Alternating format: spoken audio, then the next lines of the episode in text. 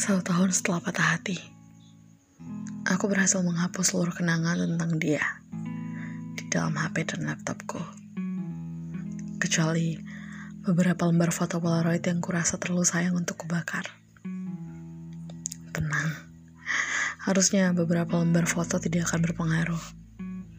Itu pun, aku menyimpannya dalam buku harian yang tertulis tentangnya dan telah aku satukan dengan Hector agar kelak tidak kubuka lagi. Bisa kupastikan tidak akan ada foto ataupun video yang menggambarkan kebahagiaan sewaktu aku dan dia masih menjadi kita. Cerita di sosial media, lama telah aku musnahkan.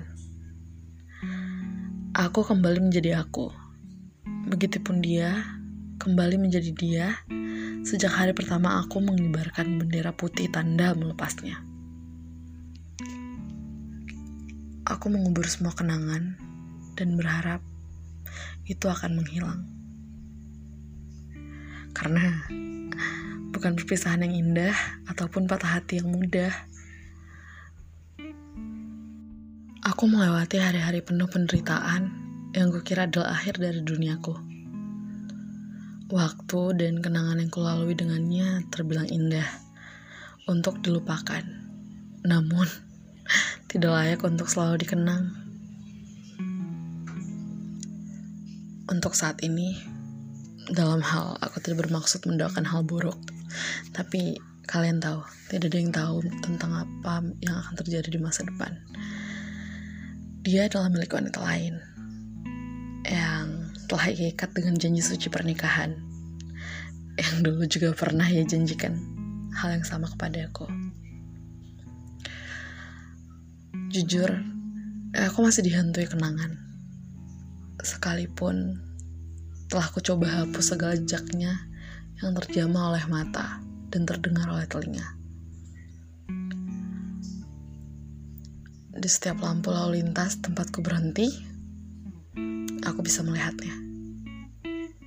Kenangan tentang dia. Di setiap cangkir kopi V60 yang ku pesan, aku ingat bagaimana dia akan mencicipi kopi, mencicipi kopi itu dan berkomentar tentang rasanya. Dan di setiap pria mencoba mendekatiku, ada bayangnya. Di setiap cerita cinta baru yang coba ku buat lagi, selalu tersimpan perasaan untuknya.